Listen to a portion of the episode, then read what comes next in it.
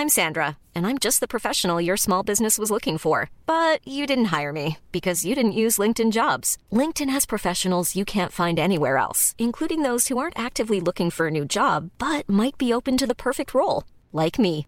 In a given month, over 70% of LinkedIn users don't visit other leading job sites. So if you're not looking on LinkedIn, you'll miss out on great candidates like Sandra. Start hiring professionals like a professional. Post your free job on linkedin.com/people today.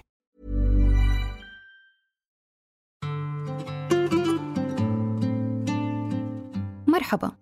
عم ننشر هاي الحلقة بالتزامن مع حملة 16 يوم لمناهضة العنف المبني على النوع الاجتماعي. في منتصف يوليو تموز الماضي هزت جريمة قتل امرأة أربعينية على يد والدها بعد تهشيمه لرأسها الرأي العام الأردني. وتعالت الأصوات باعتبارها ضحية ضعف لإجراءات حماية النساء المعرضات للخطر زي ما هي ضحية والدها. بحسب تصريحات نشرتها صحيفة الغد لمصدر أمني الضحية أدخلت دار آمنة لحماية النساء المعرضات للخطر إدخال مؤقت في أيار لمدة يومين فقط لتحول لاحقا لمركز إصلاح وتأهيل النساء لجويدة على ذمة قضية جزائية. لكن تم تكفيلها في شهر حزيران الماضي من قبل الحاكم الإداري وسلمت لذويها قبل ثلاثة أسابيع من مقتلها. هالحادثة أعادت ملف دور حماية النساء المعرضات للخطر ودورها ومدى فعالية إجراءات الحماية للنقاش من جديد. بهاي الحلقة الخاصة من بودكاست البرلمان واللي أعديتها وبقدم لكم إياها. أنا روان نخلة. نسأل وين إحنا اليوم بملف دور حماية المعنفات والنساء المعرضات للخطر؟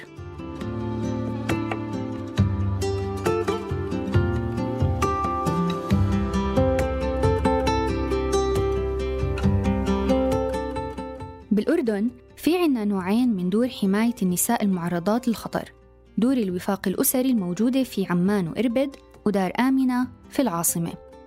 محمود الهروط مدير مديرية الأحداث والأمن المجتمعي في وزارة التنمية الاجتماعية بيوضح لنا الفرق بينهم واختصاصات كل دار فيهم. تم تأسيس دار دار الوفاق الأسري عمان بعام 2007 أشغلت ب 2008 وكذلك دار إربد بعام 2015 الإحالة تكون من خلال إدارة حماية الأسرة للدار بالتنسيق معنية بقضايا المرأة المعنفة جسديا نفسيا معنية أيضا إذا كان عليها اعتداء جنسي من أحد أفراد الأسرة يعني قضايا العنف الجسدي العنف النفسي الجنسي إذا كان الاعتداء الجنسي واقع على المرأة من أحد أفراد الأسرة. دار آمنة كان في حاجة لحل مشكلة الموقوفات إداريا على ذمة قضايا خلينا نحكي ما يسمى بقضايا الشرف إنهاء الاحتفاظ فيهم في مركز إصلاح وتأهيل الجويدة والاستعاضة عنه بتأسيس دار آمنة مدنية يتم فيها استقبال الحالات بموجب النظام والتعليمات ما عادوا الحكام الإداريين يحولوا هيك حالات لمركز إصلاح وتأهيل الجويدة. دار آمنة شكلت نقلة نوعية في هذا الملف. فبحسب الهروط إنه فور افتتاحها بشهر آب من عام 2018 تم استقبال النساء الموقوفات إدارياً بسجن الجويدة والمهددات بالقتل والمباشرة بإجراءات التدخلات الاجتماعية والنفسية اللازمة لإعادة تأهيلهم نفسياً واجتماعياً وكان عددهم وقتها 26 امرأة. تحكي لنا سلمى النمس الأمين العامة للجنة الوطنية لشؤون المرأة أكثر عن دار آمنة. دار آمنة مش مجرد مكان هي عبارة عن آلية كاملة للقدرة على أن ننقل هذه الفتاة من حالة التعرض للخطر لإعادة الاندماج في المجتمع. اللي بتم فيها يعني الوصول لحل بإنهاء تعرض هاي الفتاة للخطر وبالتالي استطاعة عودتها وإدماجها بالمجتمع أو مع أسرتها أو مع أسرة يعني مع أسرتها الممتدة مع الضمان بأنه صار في تواصل وتوافق مع اللي كان ممكن يكونوا بيعرضوها للخطر حتى إنهم يتراجعوا. إلا إنها بتأكد إنه الدار ما أنهت حالة التوقيف الإداري بحق النساء المعرضات للخطر. إحنا لازال لدينا إجراءات قضائية عمالها بتضع نساء في في في التوقيف الإداري. لكن خلينا نقول مؤقت. بس بالذات للمعرضات للخطر آه، كان في مرحلة فعلا كان دار آمنة وجدت حل لهم بعدين مرينا بفترة وجدنا بإنه تعالت الأصوات إنه آه، في لا آه، يعني عدنا لوضع بإنه المعرضات للخطر عم بتم توقيفهم اداريا. إنه أنت بحاجة لبناء المنظومة كاملة وبناء ثقافة إنه المعرضه للخطر آه، بتذهب مباشرة إلى لدار آمنة. بالسنة الأولى العمل ما كان فقط مع الأسر كان العمل مع المحافظين. حتى أنه هن يتبنوا هاي القضية ومفهومها ويحاولوا يتلافوا اللجوء إلى التوقيف الإداري. وبالرغم من الخطوات المهمة يلي اتخذها الأردن في السنوات الأخيرة من إصدار نظام دور إيواء النساء المعرضات للخطر عام 2016 ويلي انبثقت عنه تعليمات تنفيذية للدور ومن ثم افتتاح دار آمنة إلا أن هناك العديد من العوائق للممارس الفضلى في هذا الملف. أبرز هاي العوائق فصل النساء عن أطفالهم في هاي الدور. فبتنص التعليمات إنه الدار بتستقبل الطفل المصاحب لوالدته على ألا يتجاوز عمره ست سنوات يلي بيخلي كثير من النساء يتراجعوا عن البقاء في دور الحماية بس يعرفوا إنهم رح ينفصلوا عن أطفالهم. ما حد يحبذ فصل طفل عن أمه. الآن إحنا شغالين على تعديل التعليمات راح يرتفع عنا لتسع سنوات عمر الطفل. بالنسبة للفتاة للأنثى الأنثى لل 18 ما عندنا مشكلة. ولا بعد ال 18 كمان. وبالإضافة لطريقة التعامل مع النساء بالدور معاملة المحتجزات بغرض الحماية إذ لا يستطعن الخروج أو الدخول النائب السابق وفاء بني مصطفى بتحكي لنا عن عائق آخر وهو القصور في إعادة إدماج المرأة بالمجتمع. أول إشي في عنا الحماية وفي عنا الإصلاح والتأهيل وبعدين آخر إشي الإدماج. لكن الإدماج في كثير من السيدات ما بيستطيعوا أنهم يعودوا لأسرهم. يجب أنه ما يكون الإدماج مقتصر على إعادة المرأة لأسرتها وإنما يجب أن يكون هنالك إدماج في المجتمع بحيث يكون هنالك آه، أولا معالجة للآثار النفسية والاجتماعية اللي خلفها انعزال السيدة أو وضعها في هاي الدار وأيضا تمكينها اقتصاديا من إنها تستند على نفسها وتستطيع إنها تبدأ حياتها جديدة وتتحول من ضحية إلى آه، ناجية. وهذا باعتقادي القصور اللي لا زال آه، لدرجه كبيرة آه، موجود ولم يتم يعني مراعاته ولم يتم حتى تخصيص الأموال والميزانيات اللازمة لتطبيقه بالطريقة الصحيحة. وهو اللي بيخلي المرأة تتساءل بعد دخولها للدار بست أشهر حول عدم تغيير وضعها واضطرارها للعودة لزوجها أو أسرتها المعنفة. من جانب تاني بتشير سلمى النمس لمشكلة أخرى حول نظام وصاية الرجل على المرأة. بعد ثلاث أو أربعة أشهر لما بتيجي بدها تخرج بتعاملوا معها على إنها إنسان فاقد الأهلية لازم حدا يستلمها. يعني شو يعني حدا يستلمها وهي عمرها 25 سنة أو 26 سنة؟ يعني هذه عملية مبنية على موقف اجتماعي وليس موقف قانوني. يعني مفهوم إنه الدولة تفرض الولاية تفرض الولاية على الفتيات. عماله بيأثر بالإجراءات. وبالتالي يعني كل التعب اللي بنتعبه عشان نخرج وحدة من دائرة العنف يعني استثمار ضائع أصبح.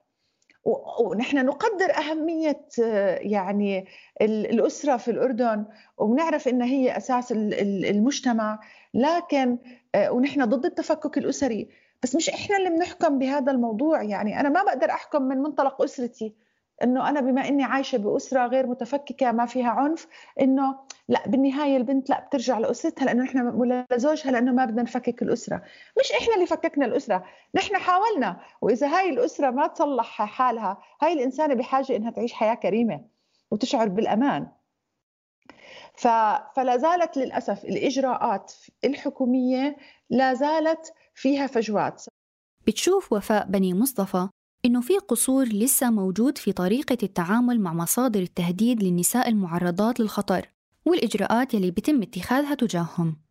ذهاب النساء إلى هذه الدور من أجل إبعادهم عن مصادر الخطر مسألة يعني عمليا وواقعيا في الأردن آه، لا تزال يعني مطبقة. ولكن المشكلة إنه ما بترافق مع هذا الفعل أفعال جادة باتجاه مصادر التهديد. ما بيكون في إجراءات قاسية ومتابعات وإحالات للمدعين العامين وإنما في أغلب الحالات مصادر التهديد للفتيات بتم الاكتفاء بتوقيعهم لدى الحكام الإداريين على آه، مضابط أو على أوراق بعدم آه، أو تعهدات بعدم التعرض. وهذا الأمر برأيي بأنه آه، يعني قاصر بصورة آه، يعني آه، كبيرة وأنه لابد من إنه كل من يهدد بالقول أو بالفعل أو بأي صورة كانت النساء إنه يتم اتخاذ إجراءات بمواجهته. بتشير سلمى النمز لمشكلة أساسية في التعليمات مرتبطة بتصنيف الحالات المتاح لها اللجوء لدور الحماية والخطر يلي ممكن يقع على بعض النساء يلي ما بيشملهم هذا التصنيف. أكثر المعرضات للخطر هن فعليا النساء اللواتي آه، في مشاكل عائلية وإشكاليات مرتبطة بسلوكياتها أو بفرضيتهم عن سلوكياتها المرتبطة بالشرف والمرتبطة بحالة آه، الشك من المفترض بأنه الحكومة الأردنية ليس من واجبها الحكم الحكم على سلوكيات وأفعال من من عليها ان ان أن تحميه كإنسان أو كإنسانة. اليوم إحنا واجبنا هي دخلت السجن خلصت الحكم اللي عليها وخرجت، كان علينا إنه نعمل دراسة حالة، نقدر حالة الخطر التي ممكن أن تتعرض لها وواجبنا كدولة أن نحميها من الخطر. وحول قصور التعليمات فيما يتعلق بالفئات المتاح لها اللجوء لدور الحماية بيوضح الهروط إنه الوزارة بتعمل الآن على توسعة الاختصاص النوعي للدار. الآن إحنا نتعامل مع حالات المحالات كان التعريف الموجود بالتعليمات المهددة بالقتل.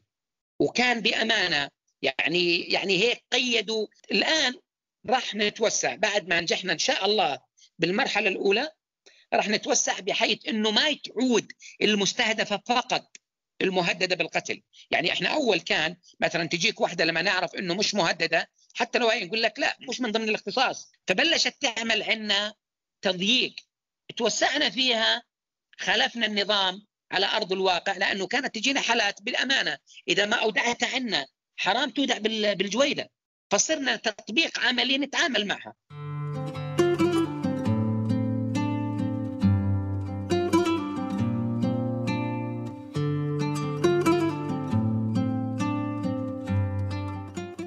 بالإضافة لدور الحماية التابعة لوزارة التنمية. دار ضيافة النساء المعنفات التابعة لاتحاد المرأة الأردنية. تأسست عام 1999 يعني بنحكي قبل ما يقارب تسع سنوات من افتتاح دور الوفاق الأسري.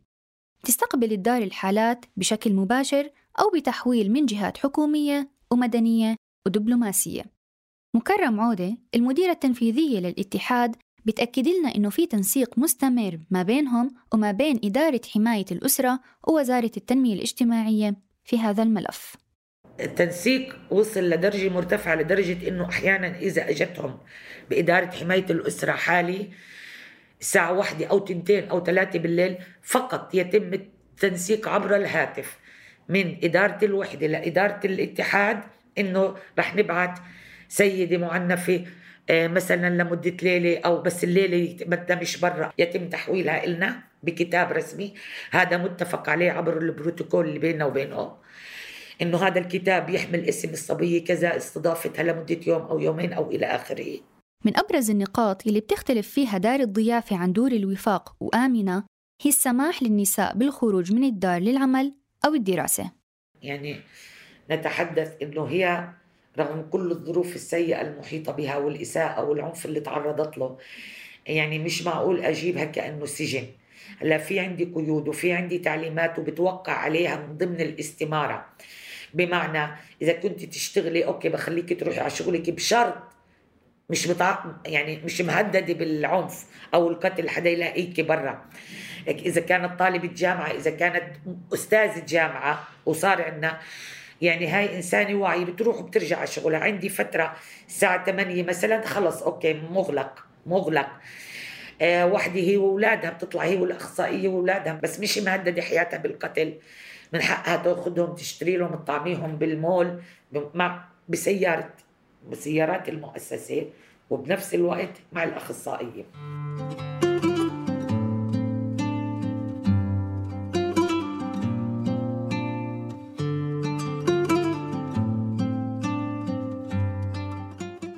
تقرير صادر عن الأمم المتحدة فالزيادة في العنف بين الأشخاص خلال أوقات الأزمات موثقة لكن نقص الإبلاغ على نطاق واسع بخلي الاستجابة وجمع البيانات صعب إذ أقل من 40% من النساء يلي بتعرضوا للعنف بطلبوا أي مساعدة أو ببلغوا عن الجريمة وبيروح أقل من 10% من بين النساء يلي بيطلبوا المساعدة للشرطة.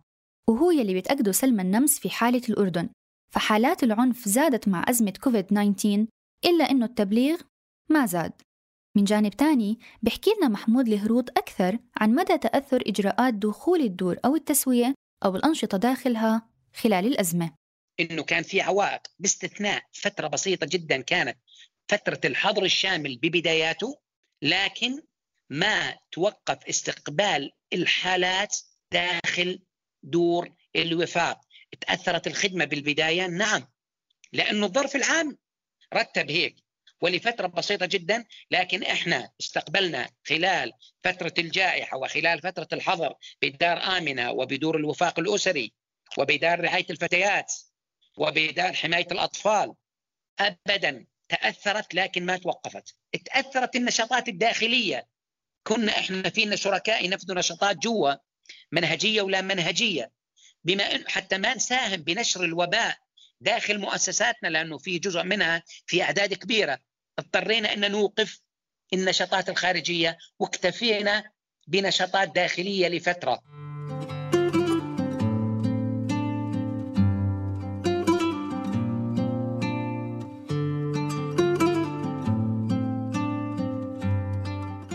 وبالرغم أنه دور الحماية أوجدت حلول للكثير من النساء في الأردن يلي بيتعرضوا للعنف ويجبروا على مغادرة منازلهم مع عدم وجود مصدر حماية إلهم إلا أنه لساتنا محتاجين لإجراءات أوسع للحماية من جانب وإعادة إدماجهم بالمجتمع من جانب تاني وردع المعنفين من جانب ثالث بالنهاية بنحب نذكركم إنه عم ننشر هاي الحلقة في إطار حملة 16 يوم لمناهضة العنف المبني على النوع الاجتماعي.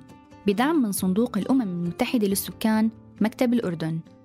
أنتجنا سلسلة حلقات ضمن نفس الثيمة على أربع برامج من إنتاج صوت. اسمعوا الحلقات اللي أنتجوها زميلاتي وزملائي على بودكاست دومتك عيب والمستجد.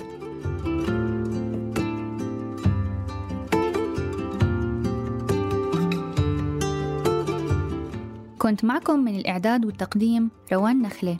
من التحرير صابرين طه وتالا العيسى. من الهندسة الصوتية حسان مهرة والنشر والتواصل تولته مرام النبالي.